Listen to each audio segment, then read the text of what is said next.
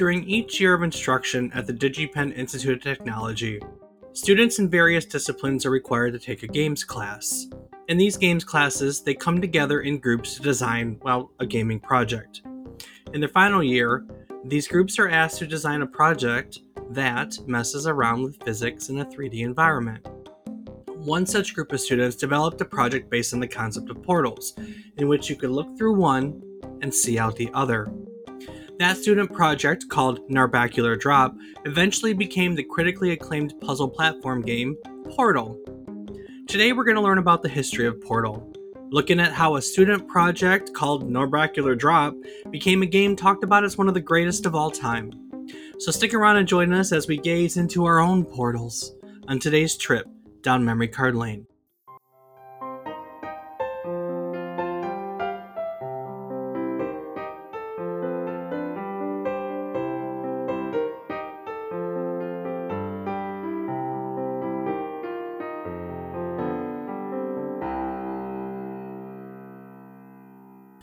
Good uh, morning, good afternoon, and good evening. I hope these words find you well. Hello, and welcome to the 163rd episode of our video game history podcast, A Trip Down Memory Card Lane. Each week, we'll tell you the history about one topic relevant to the current week in gaming history. It can be about a game, a console, a person, just something relevant to this week that I want to talk about. While doing so, we hope to teach you something new about the topic, what it took from the world as its inspiration, or what it gave back to the world in its legacy. Today, we're all going to learn about Portal, originally released as part of the Orange Box for Windows PC and Xbox 360 on October 10th, 2007. I'm David Casson, and as always, I'm joined by my co host who lost his curiosity course somewhere along the way. He's my brother, Rob Casson. Rob, where did your curiosity go? It went the way of the dodo, Dave. It did. Yeah. Yeah, people just used and abused it until there was nothing left. Well, I just figured out everything I wanted to know. Did you? Did you? You know everything. Everything that I want to know. That's not a big list, then, is it? Oh, you would have no idea, Dave. It's big enough, huh? That's what she said? Yes. So, what you been playing? Well, Dave, this week has seen some Rocket League, some RuneScape, a little bit of Car Mechanic Simulator, and Mr. Prepper, and Payday. True. Yeah, And pay and payday. so a little little of variety this week. How about yourself? What have you been playing? Well, Rocket League. I think I managed to sneak in like 30 minutes of Mr. Pepper. You just reminded me that I played through the tutorial.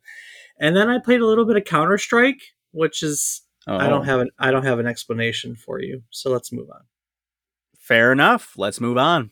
But today we're going to learn about Portal. You a fan of Portal?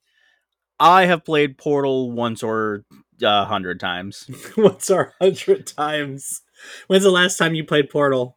Um, it has been a little bit because I haven't really picked up my Xbox in a while, so I'd say probably two years.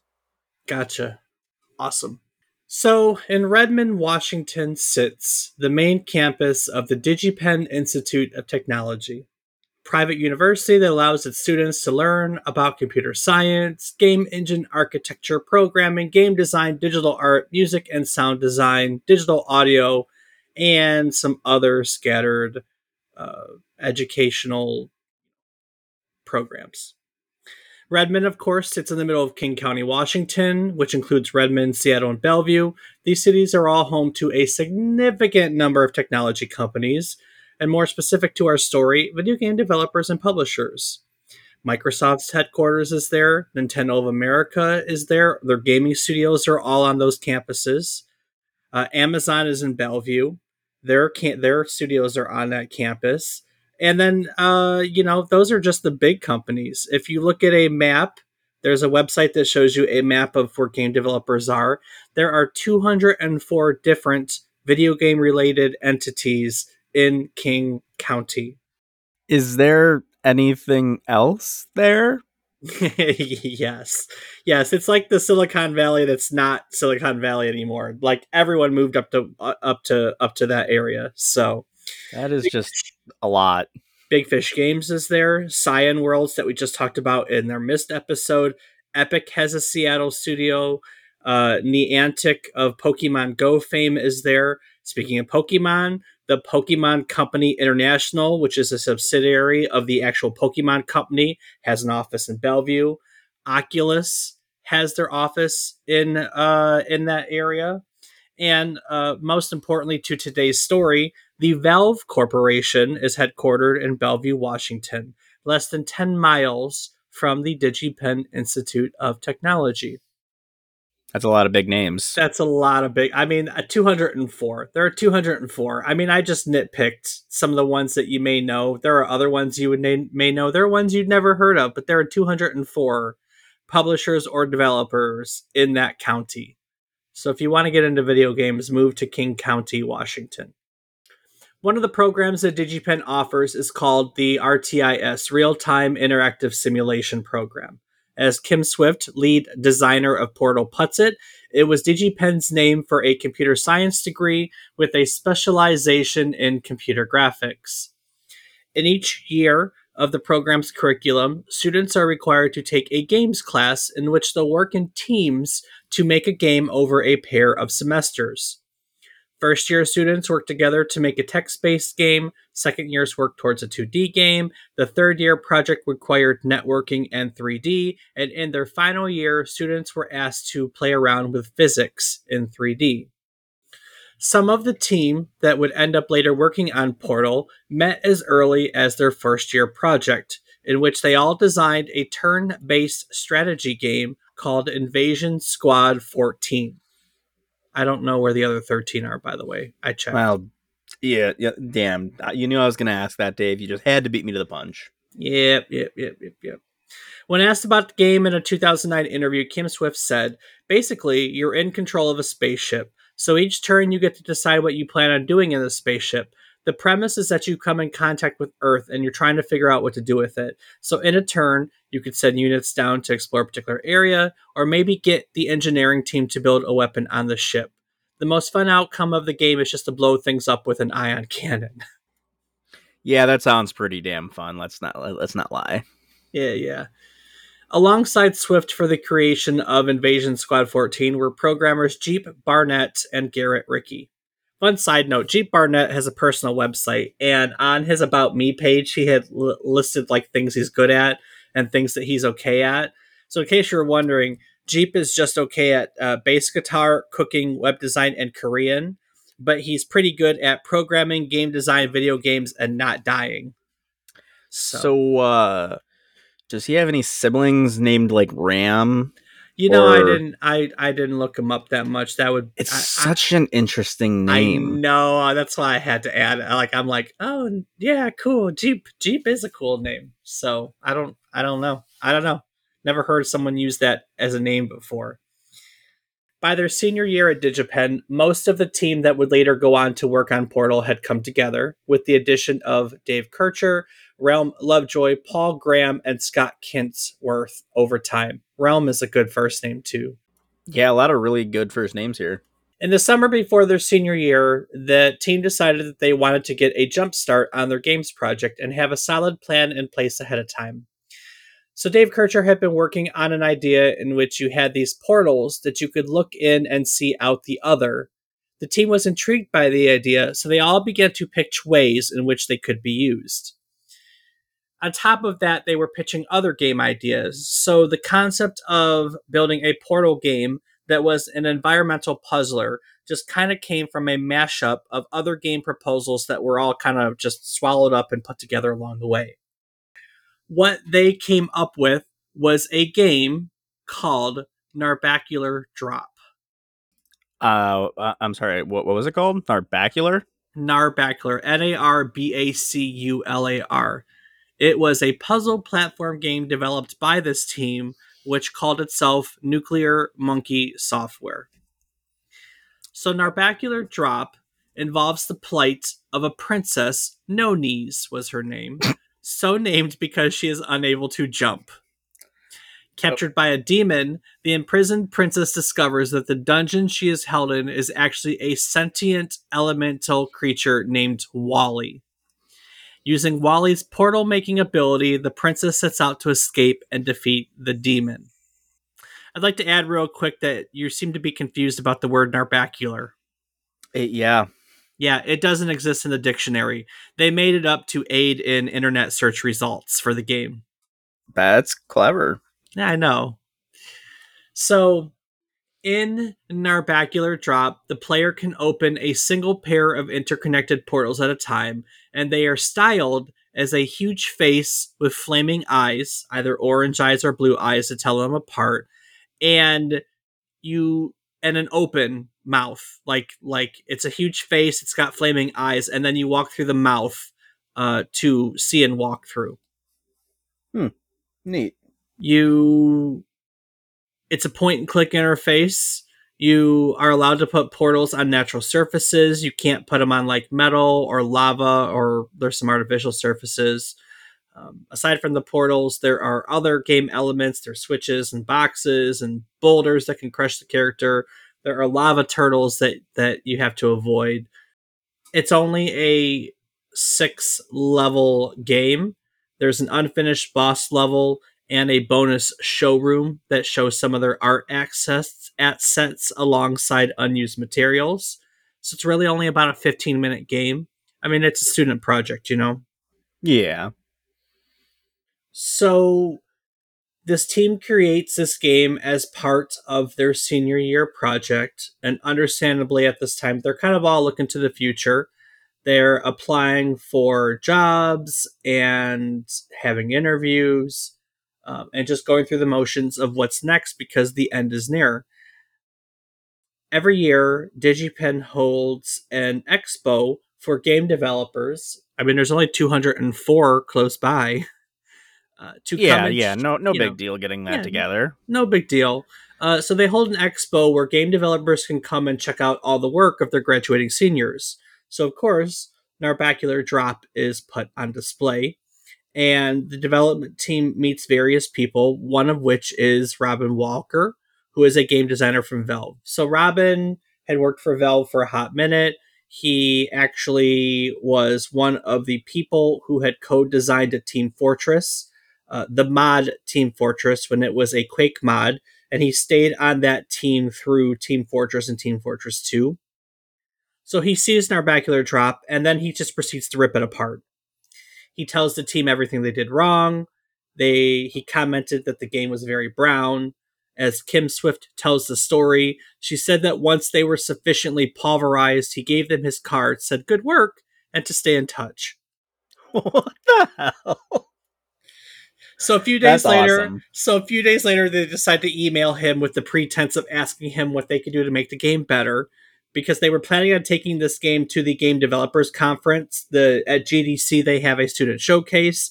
They were going to refine the game and take it to the student showcase at GDC. So they email the guy. In response, they get an invite to come and demo the game at Valve, which of course they accept. Their thought is, hey, this is super cool for a company of this size to give them the opportunity to show their game and give them feedback in person, you know? Yeah, that's a pretty huge thing. So they go to this meeting and they're stuck in a conference room. They're thinking that maybe a few people would show up, play the game, and give them feedback. Uh, and then slowly the room starts to fill up with people with people. And not before long, it's just packed. And guess who walks in? Uh who's that, Dave? That would be the co-founder and president of the Valve Corporation, Gabe Newell. Hmm. So the team decides that Jeep would play the game to demonstrate it while Kim Swift does the talking. After about 10 to 15 minutes of the presentation, Gabe stops them and asks them what they're planning on doing after graduation. Of course, their response is that they're all looking for jobs currently. You know, Kim Swift said at the time she was actually interviewing with Crystal Dynamics, who was working on the 2006 would have been Tomb Raider reboots. Um, so they all were kind of in the process of doing all these these interviews and stuff. A short time later, they find themselves moved to another conference room, and they're sitting across the table from Gabe. And he asks them on the spot if they'd want to come work for Valve and recreate Narbacular Drop using the Source engine. And that, my friends, is how a student project at the DigiPen Institute of Technology turned into an actual gaming project at the Valve Corporation. Kinda that cool. is freaking awesome. Like that's freaking awesome.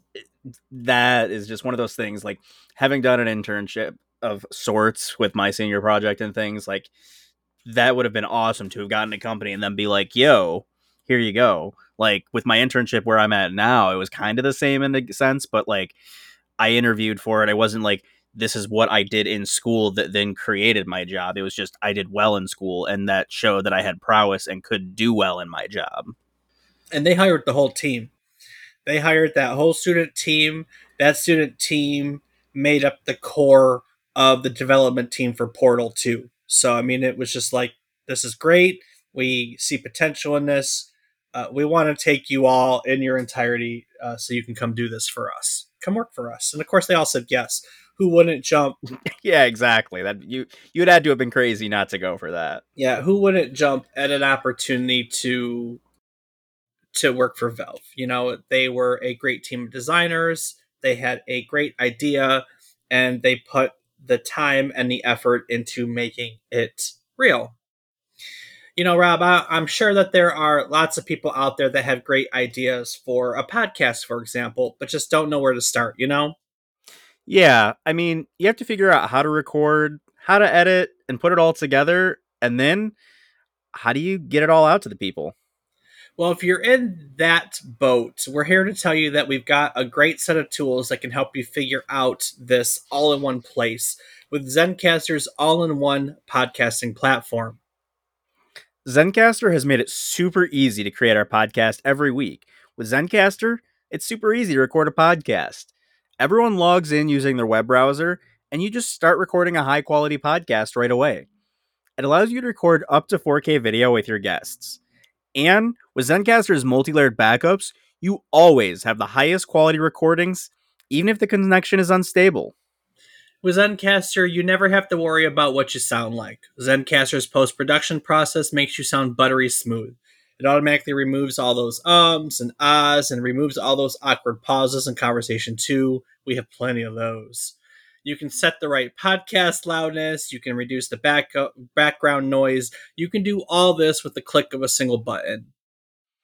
And if the thought of podcasting overwhelms you because you think you need tons of different tools and services, relax. Those days are over. With Zencastr's all in one podcasting platform, you can create your podcast all in one place and distribute it to Spotify, Apple, and other major destinations. So if you'd like to start your own podcast, or maybe you already have one and you're looking to take it to the next level, we've got a deal for you. Go to zencastr.com forward slash pricing and use our offer code memory card lane, and you can get 30% off your first month of any of Zencastr's play paid plans. Sign up for Zencastr today, and you can experience the same ease in producing your own high quality podcast as we do each week. Go out there and make the next great podcast creation. Speaking of great creations, Rob, once the development team of Narbacular Drop was hired into Valve, it became time to figure out how to turn their student project into something bigger. Portal was developed over a period of two years and four months, and the team never really grew larger than 10 people. And I mean the development team, the core development team. Like there were eventually marketers and and you know things like that that got into it. But the core development team 10 people. So there was a conscious decision made to keep the development team this small and that drove decisions throughout the development process. So for the first year of development the team focused mostly on the gameplay without any narrative structure. Their approach according to kim swift the lead designer was the concept of design test iterate Quite a few levels, she stated, came out of watching people playtest and observing particular behaviors. She cited an example in which the designers had a room where they wanted to teach players to put a box on a button. The button was arranged, she said, to open a door at the far side of the room when held down. Hmm. Rather than finding the box, though, which was in a pit over to the side of the room, players were standing on the button and shooting a portal through the now open door. So to fix that, we put up a glass barrier in between the button and the door. but we also took the behavior of holding down a button with your own weight and shooting a portal through the open door and incorporated it into other levels. Okay, that's freaking cool. And it uh I'm assuming that this cube may have become something like the companion cube. Oh, Hmm? perhaps, perhaps, perhaps. Hmm. So, as the narrative came about, integrating it with this interactive and iteration concept helped Portal take shape. The team ended up hiring a pair of writers, Eric Wolpaw and Chet Faliszek, to write the narrative for Portal. Uh, the two had founded, written, and edited for a video game commentary and reviews website called Old Man Murray. Old Man Murray was best known for its irrelevant, irreverent, and satirical tone but it was also known for being critical of games that received strong reviews elsewhere. One major theme throughout the website was the accusation that many new games fail to add any original ideas to the medium. In fact, Gabe once Newell, the co-founder and president of Valve, once cited the opinion of Old Man Murray as a factor when designing Half-Life. So when they were brought on board, there was technically already a complete game experience, right? So the initial goal was to find a way to develop the setting and figure out a narrative that wasn't really counterintuitive to what was already in place. On top of that, it was a small development team, and that wasn't going to change. So they knew that they didn't have the resources to realistically create all these new art assets for a whole new world. So it made the most sense to put Portal in an existing universe. And for that, the team was partnered with Marc Laidlaw, the writer of Valve's Half Life series, because the ultimate decision was made to reuse assets from the Half Life 2 universe. Now, Laidlaw was initially against the idea because it didn't make any sense, except from the resource point of view. And he felt that that just wasn't good enough and that it made both universes smaller. But he was a company man, he was told to do it, so he played nice and he helped the team put the dots together. So early in the development process, the group sat down to decide what school of philosophy the game would be based on, Wolpaw once said in an interview. That was followed by about 15 minutes of silence. Then someone mentioned that a lot of people like cake. And as the gears began to turn in Wolpaw's head about how to put Narbacular Drop into the Half Life universe, what he came up with, what he envisioned, was an advanced AI that was guiding players through a series of obstacles in an effort to test a new experimental portal gun device. Humor was in our wheelhouse, he recalled thinking, and we kind of figured that's what Valve hired us for. We didn't think that they hired these satirical writers to write drama, so we just kept going with our style of humor. We started playtesting it, and it quickly became evident that this was the right direction to go. The first scenes that Wolpaw wrote, as it turns out, is probably one of the most memorable scenes from the game. You, as the protagonist Chell, approach the end of the final test chamber, and while you do so, a polite AI program asks you to place the portal gun on the ground and assume the party escort submission position. Pretty well known, pretty well known scene in the game, huh, Rob? I would say so. Kind of that moment when the game takes a twist that a lot of people doesn't they've never seen coming. Yeah, a little bit, you know. The team the team loved this concept. They loved the ideas behind it. They loved the polite AI. They loved the humor, the concept of the party escort submission uh, position.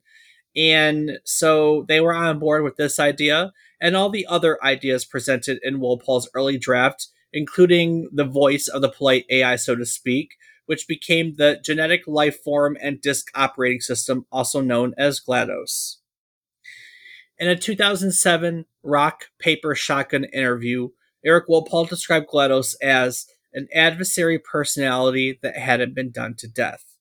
I mean, GLaDOS does yell a lot and shoot rockets at you, which I guess is fairly traditional, but she's also kind of supportive and funny, and sometimes she's a little sad and even scared. You really get to know GLaDOS over the course of the game, and hopefully, you feel like your actions are really putting her through the ringer emotionally. We give you some quality time to luxuriate in all the emotional pain you're causing her, which I think is a lot more satisfying than simply throwing a bomb into her exhaust port or whatever. That's not to say she doesn't get a few zingers in herself. She says some very hurtful things, and honestly, by the end, it's pretty clear that this sick relationship is unhealthy for the both of you. Yeah, I would say so. I like that she says some very hurtful things. That's I, I really like that because it's true. She gets some real zingers in, you know. Oh, absolutely. There there are some uh, pretty good ones in there. He elaborates that they designed Portal to have a very clear beginning, middle, and end, and that they wanted GLaDOS to have a personality shift at each of these points. But there's so much else, you know. Portal Portal's an iconic game, isn't it? I I I personally think so. I mean, I think a lot of people know things from Portal. I think if you hear Portal, you you know what a portal is. I think GLaDOS at this point is a very recognizable character. The companion cube, I mean, there's merchant. I have a companion cube rug in my office. There's merchandise from from this all over the place. I see a ton of stickers on the road of Aperture Laboratories. Yeah, I mean, I, I, you know, 2007 Portal comes out and it's kind of a sleeper hit, but I mean, there were things and publications that called it the best game of 2007. I mean, I, I and then that's not to say too the ending music from Portal is iconic too. There's just there's so many things about Portal that like are part of gaming. The cake is a lie. The cake is a lie is a line from Portal, and that's an internet meme at this point. There are probably people that utter that phrase that have no clue where it comes from, but this is where it comes from, you know?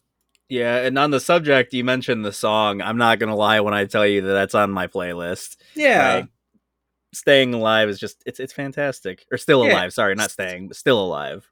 Yeah.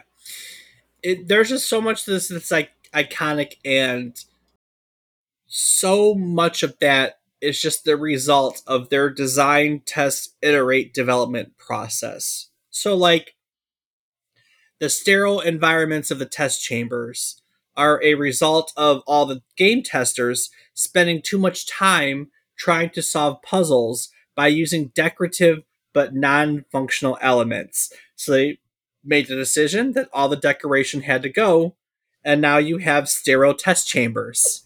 wow. the That's great. Companion cube. The inspiration for the companion cube was actually from Kim Swift and also uh, additional input from Wolpaw. They were reading some declassified government interrogation thing where isolation leads subjects to begin to develop attachments to inanimate objects. So Swift later said in an interview, we had this long level called Box Marathon. We wanted players to bring this box with them from the beginning to the end, but people would forget about the box, so we added dialogue, applied the heart to the cube, and continued to up the ante until people became attached to the box. Later on, we added the incineration idea. The hmm. artistic expression grew from the gameplay. Wolpaw further noted that the need to incinerate the weighted companion cube came as a result of the final boss battle design.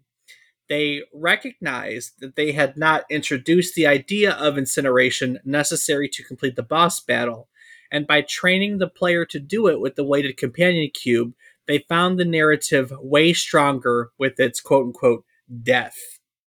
Yeah, that was that was a sad moment a very sad moment. And then speaking of final boss battle, since one leads to the other, according to Kim Swift, the final battle with GLaDOS went through many iterations, uh, including having the player chased by James Bond lasers, which were partially up- attached or applied to the turrets. There was a, a sequence uh, that they called Portal Combat, where the player would have needed to redirect rockets while avoiding turret fire and a chase sequence following a fleeing GLaDOS. Eventually, they found that playtesters enjoyed a rather simple puzzle with a countdown timer near the end. time pressure, Swift noted, makes people really think that something is a lot more complicated than it really is. And Wolpaw followed that up with it was really cheap to make the neurotoxin gas in order to simplify the dialogue during the battle. So, again, design, test, iterate. That's great.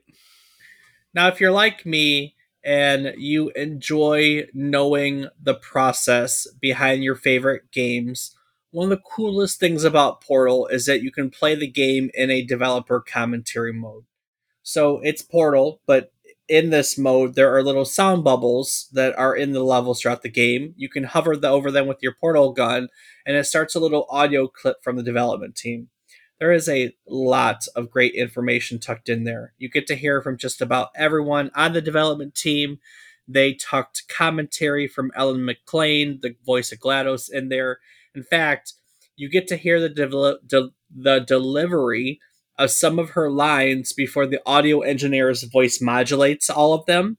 You also get to hear her sing opera because she's a trained operatic singer. And she's funny too.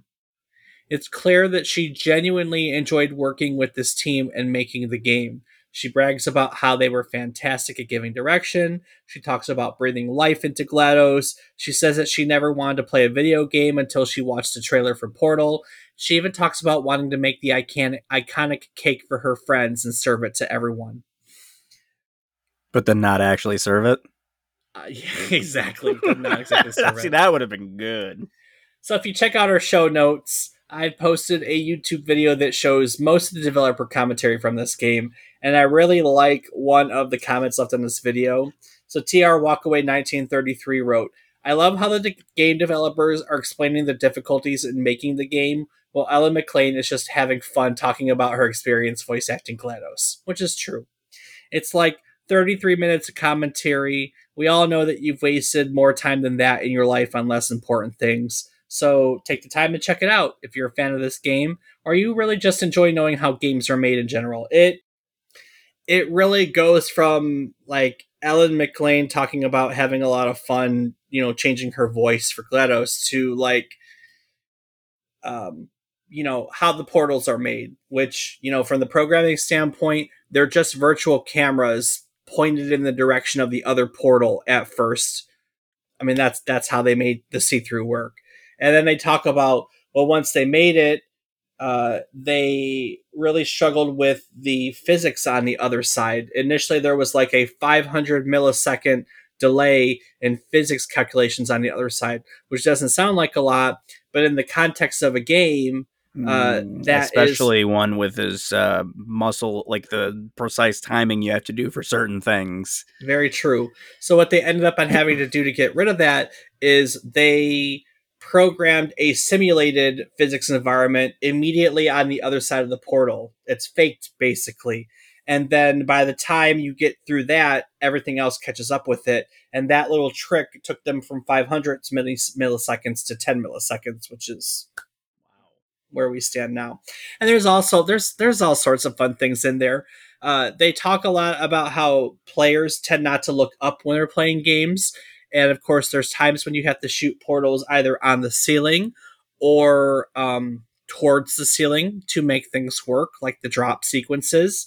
And so, like, the first time you have to do that, above you, there are pistons that bring the wall out that you have to shoot your portal on. And that was done specifically to draw attention to the fact that you had to shoot the portal up there because otherwise the players wouldn't really look up there to know how to do that little changes that are stupid cool, you know? Oh yeah, no, this game had a whole lot of different stuff to it. And that's that's why I love it. And you know, even having played it a, a, quite a few times, uh, it's it's still fun. You know, it's it's a lot of fun. It is. Um, I remember buying. I I I say owned. I own. I still own my orange box. It's sitting on the shelf behind me. And I, I I was thinking a lot about this. I don't remember why I bought it. I think I bought it because it was recommended to me to purchase this orange box which had 5 games on it for a great value. I think Portal was recommended because the five games are Half Life 2, and it's two like continuation episodes uh, Half Life 2 Episode 1, Half Life 2 Episode 2.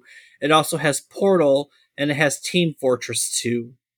Now, I would have played Half Life 2 as a PC game prior to this. I don't know if I played either of the episodes prior to Orange Box, which I have now. Um, and of course, this is where Portal came from.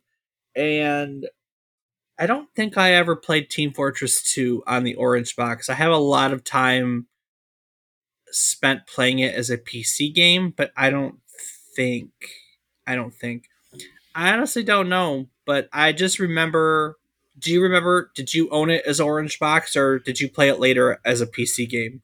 Like, do you remember? No, I own this game as Orange Box. I never touched Half Life 2, and I may have opened TF2 a few times here and there, but the, basically I got it specifically for Portal and I, I, I mean, I, I, chances are I did too, having played the other games, but I just don't remember. I just don't remember who recommended it. I don't, I don't remember who recommended it. But uh, what I do remember is going into it and playing, and it's pretty clear early on once GLaDOS opens her mouth that this is going to be something different.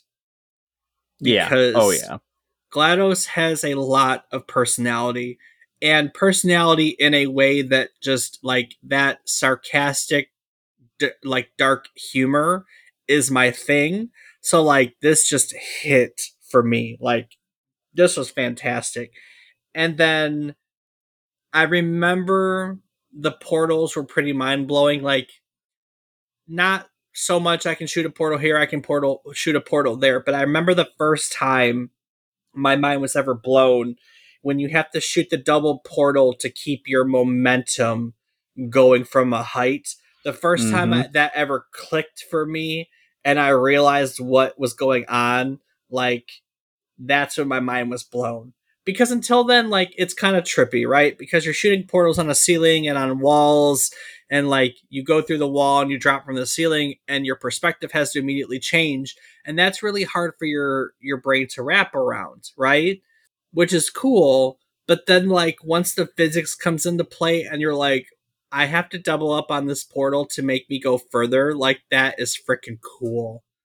Um, yeah, it, it was definitely uh, that moment that it was like, wow, this is this is really unique because you know we have to do something multiple times to create that momentum or get the right angle trajectory and it's just there is like it's really cool to see the physics in the game and have to think how it affects where you place everything and how it's going to react.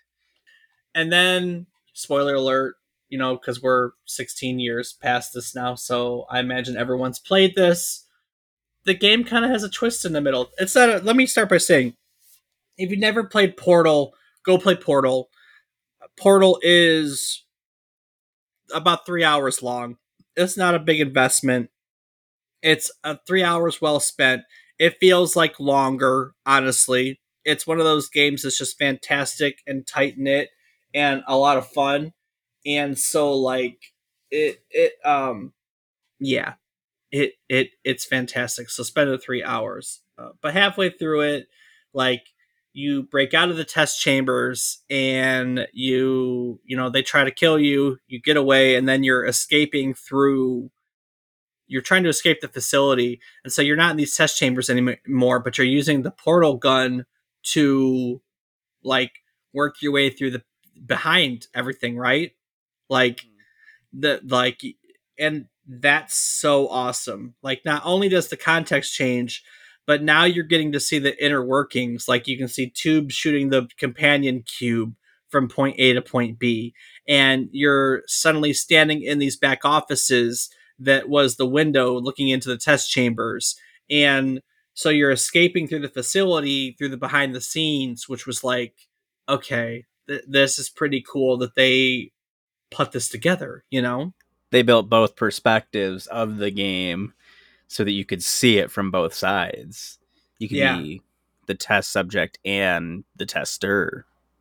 Yes. Yes, yes, yes, yes, yes. So, and Portal is still pretty easy to get. You can get it on Steam. I mean, you can still buy Orange Box, and you can get it on Steam. I, I want to say it's what ten bucks. Let's look it up real quick. It is nine ninety nine.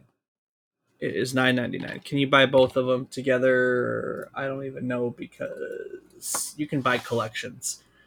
Um, so it's nine ninety nine. Oh yeah, here orange box is twenty bucks. So you can either do that or buy that. Apparently there's a portal bundle, but I can't see its price because I already own it. Uh, so on and so forth. Uh, anyway, um, so it's pretty easy to get. Rob, you said it had been a couple years since you played it, right? Correct. I last played it probably would have been December or January because in December of last year they re-released it as Portal with RTX. So now Nvidia has RTX, which is their ray tracing technology, and uh, they re-released Portal last year with ray tracing technology, which you know, I mean, took the graphics up, didn't change the game, took the graphics up, doesn't change the physics, physics or anything, just makes the game look great and they released it in December of 2022. So I took the time to play it back then. Always have a lot of good time with it. It's a fantastic game. I would recommend it to anyone.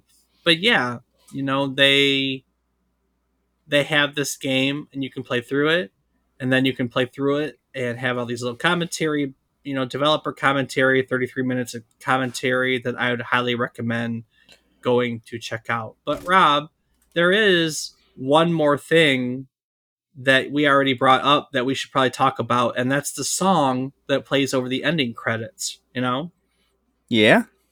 So, when asked about said song, Paul stated that not enough games end with a song. As a game player, it was always my dream to beat a boss monster so effing hard that it started singing.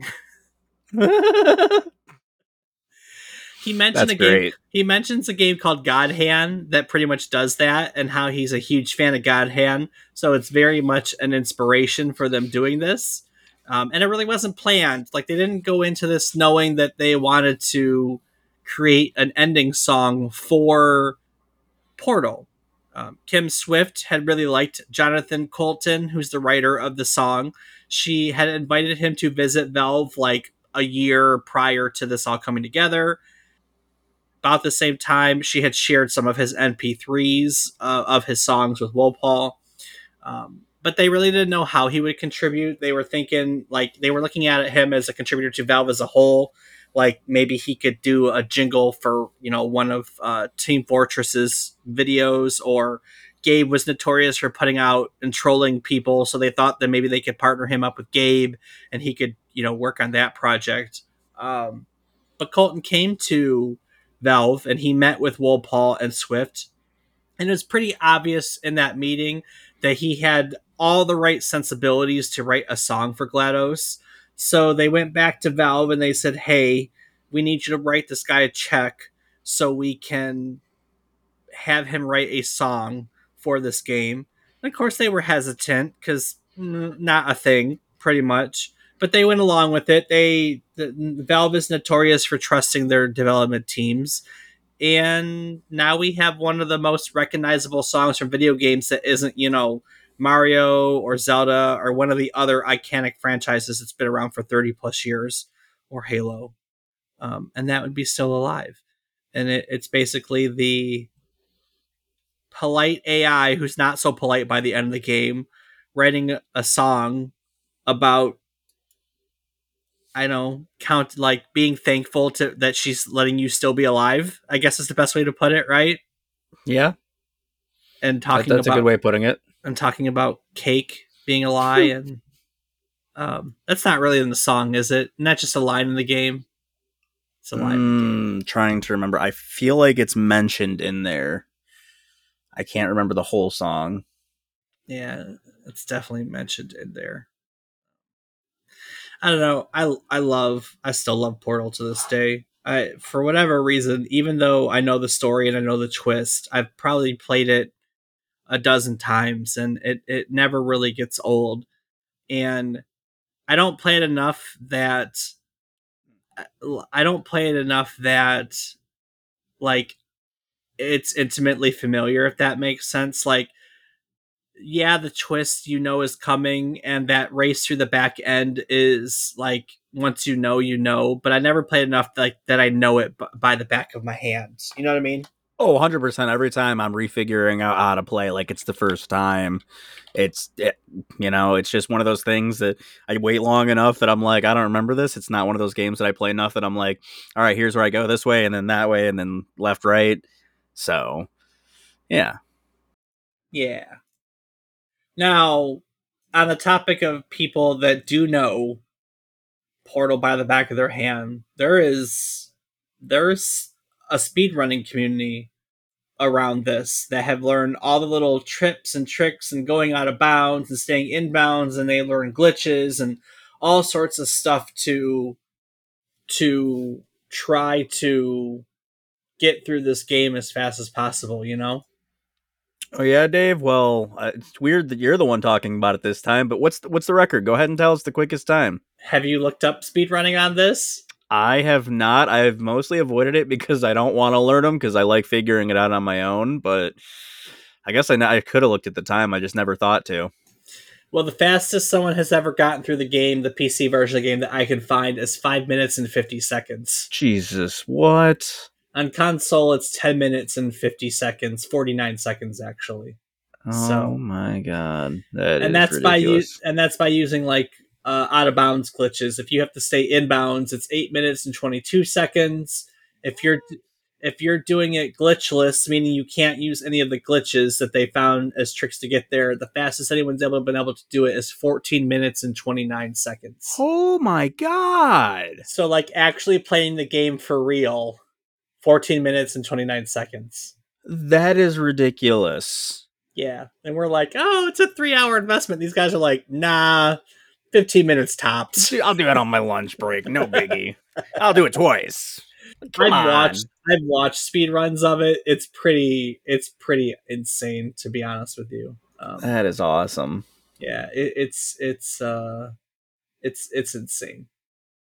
I I don't know any way to put it. I mean, we're always in all of speed runs, but doing it in five minutes and fifty seconds is just crazy to think of. You know? Yeah, it, it's not like the Mario, the original Mario, where it's like, okay, you know, maybe it, it's a 20, 30 minute game and you're down to five minutes. Like, we're talking a few hours for most people that you got down into five, ten minutes. Like, it, that's just mind boggling.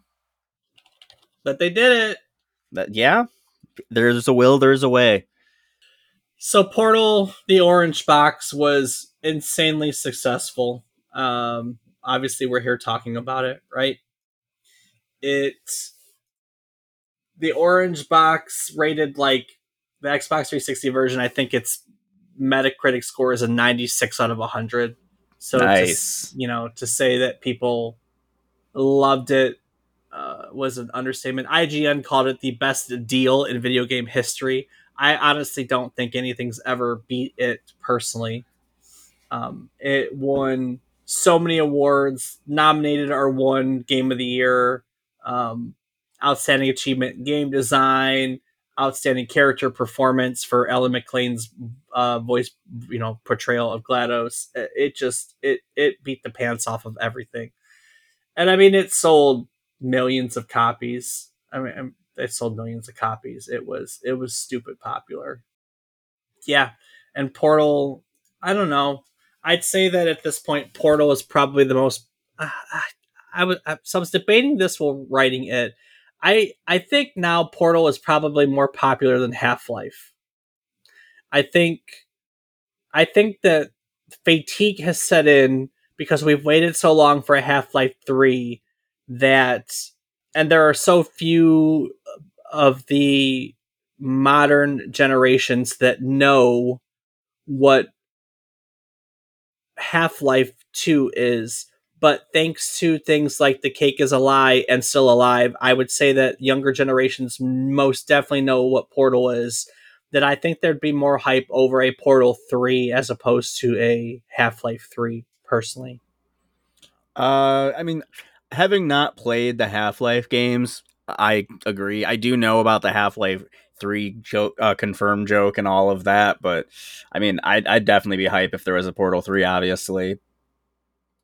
But yeah, I don't, I don't know as many people. Obviously, I do have friends that know both Half Life and Portal, but I would say that more so, I have friends that just know Portal than Half Life. Yeah, I, I, think that's fair. I think that so, just like I said, so long has passed since we've gotten a valid Half Life game that uh, definitely, um, definitely think that that Portal is the more popular of the two nowadays. Um, so Portal three, we need we need Portal three. Um, there obviously since we're talking about Portal three, there is a Portal two. I think it's significant enough that at one point we should do an episode on it. So I'm not going to go into that very much. Um, as part of that, there's a lot of additional media that we can talk about then. They've done some alternate realities in the series, they've done like novels in the series. They've been trying to do a film adaptation. The, the, Wikipedia entry literally says a film adaptation has been in development hell since 2013. wow, damn. As of 2022, J.J. Abrams continues to express interest in bringing Portal to the big screen. I think Portal would do really well on the big screen, personally. Um, yeah, I think it could be pretty awesome story. I mean, it is. It, it, you don't have to change it much. I mean, if you literally took the game and you turn it into a story, you could keep a lot. You don't even have to rewrite dialogue, really. I mean, it is an excellently written story, great dialogue, great everything. You know, there's there's not much need to change things. Um, but yeah, there's you know, they really the nice thing about Portal 2, you know, is that they expanded on the lore and everything of this one a lot, like a lot, a lot, a lot. Um, and and so there's a whole lot to talk about uh, when it comes to Portal 2. But Portal 1 was a student project that caught the eyes of Valve. That team was hired in to Valve to make the game they brought on people to write a story around it, and then collectively that team made what's now on the list of one of the greatest video games of all time. So, pretty freaking awesome story, Dave. I agree. I I mean, it's one you know, it's one of those feel good stories that like right place, right time. I'm not saying luck had had much. I mean, luck always has something to do with it. But these students worked hard on a project, and it it was great and it was seen by the right person and now we have uh, the brilliance the absolute brilliance that is portal set in in the half-life universe. Aperture science. Aperture science the competitor to black mesa. So aperture science is having a meltdown with uh, sentient ai while black mesa is suffering from an alien invasion. I don't know what world these two companies exist in but it is pretty messed up. So it's just the future, Dave. It's you think it's the future, huh? Well, we're getting there with sentient AI, so. Oh, that's actually a good point. That's actually a great point. You know, we've talked about Half Life before. We've done an episode on Half Life. So if you're curious about how Half Life came about and wanting to talk about, you know, that universe, you can do so by checking out that episode on our website, which is found at www.memorycardlane.com. Rob, what else can people find on our website? Well, Dave, people can find a calendar of our previous and upcoming episodes. You can find links to things such as our Discord, where you can come hang out with Dave and I, talk some games, or talk whatever, you know, whatever's relevant at the time. Uh, you can find thing links to our Patreon, where you can find uh, as a member to our Patreon group, you are given access to episodes that are unedited and ad free. And you can also find links to our social media. I can be found on several platforms as Rob underscore O underscore Raptor and Dave. I can be found on various platforms as David is wrong. Each week, we'll tell you the story, the history, if you will, of one topic relevant to this current week in gaming history. Sometimes it's about a game, sometimes a person, sometimes we talk about technology, consoles, places. I pick a topic that I can somehow tie to the week that this podcast was published, and we do a whole topic around it. While doing this podcast episode, we hope to teach you something new about the topic, what it took from the world as its inspiration, or what it gave back to the world as its legacy. The joy of doing this podcast, the satisfaction, if you will, comes mostly in learning. You learn, I learn. It's a lot of fun for everyone. Uh, when we teach you things, we learn while doing our research, and it's this beautiful cycle of learning and teaching. So, in recognition of the beautiful cycle and the environment, the learning culture that we want to foster, so to speak, we go around and talk about our takeaways. So, Rob, what did you learn today? Well, first, I learned that you know a lot of uh, ways to add length to an episode. Uh, but I think that my I think that my favorite takeaway from today's episode has to just be the fact that this was a student project that got seen by the right person and got these people a career in creating a fantastic game series. Um, I mean, it's just it's one of those like you said, it's a feel good story, but it's it's also just the fact that these students were so passionate about this project, put so much into it, and obviously were so talented. And just by getting it in front of someone, they were able to just find everything. I mean, it's it's just really cool. Again, we talk about the hard work that everyone puts in, and we're talking 10 developers that made this game. Not that it's the most complicated of games, but that's a small team. They chose to keep it that way even for future developments because it was the same group came out of this as students.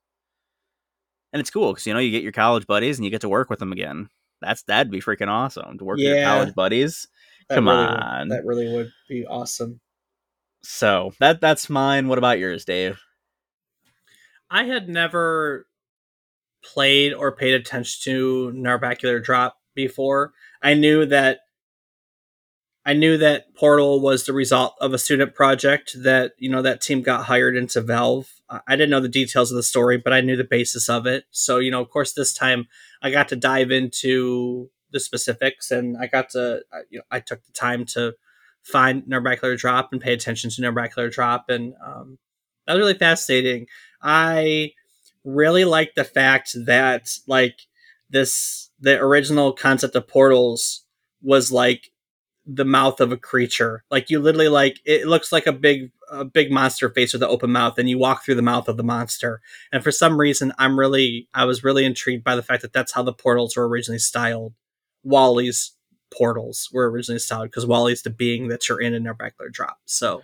Right, um, and the fact that these portals were created for Nonies, which is why you can't jump. yeah, no knees. Yeah.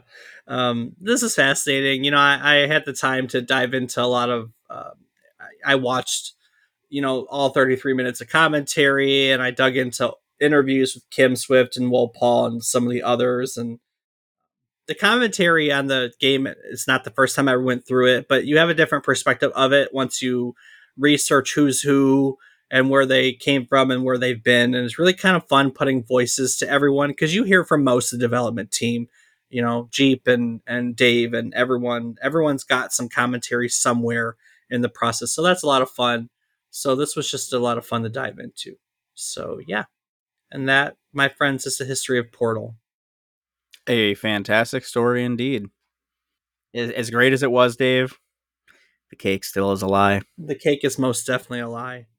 And on that note, we'll have to look at next week. But before I do so, is there anything that you'd like to add to today's episode? Well, Dave, as always, I do want to take one quick moment to say thank you so much to everyone for listening. It means the world to us, and we hope that we bring you some joy. And if not, well, that's on you, and that sucks. It does. It sucks hardcore.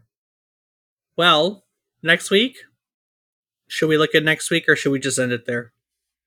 I, I don't know, Dave. Uh, the, the awkward pause is real. The awkward pause is real. Don't worry. Zencastr's one click uh, podcasting editing suite will take care of that awkward pause. oh my god. and all week, of my hard work. Next week, we're going to be talking about the concept of video games as art as we learn the history of 2005's Shadow of the Colossus Released for the PlayStation 2 in October 2005, Shadow of the Colossus is an action adventure game that is well known for its minimalist design, immersive gameplay, and emotional story. And we're going to discuss all three. So stick around and get ready to say a whole lot with a whole little on yet another trip down memory card lane to the thing. Da ba da da da da da da da. Nice.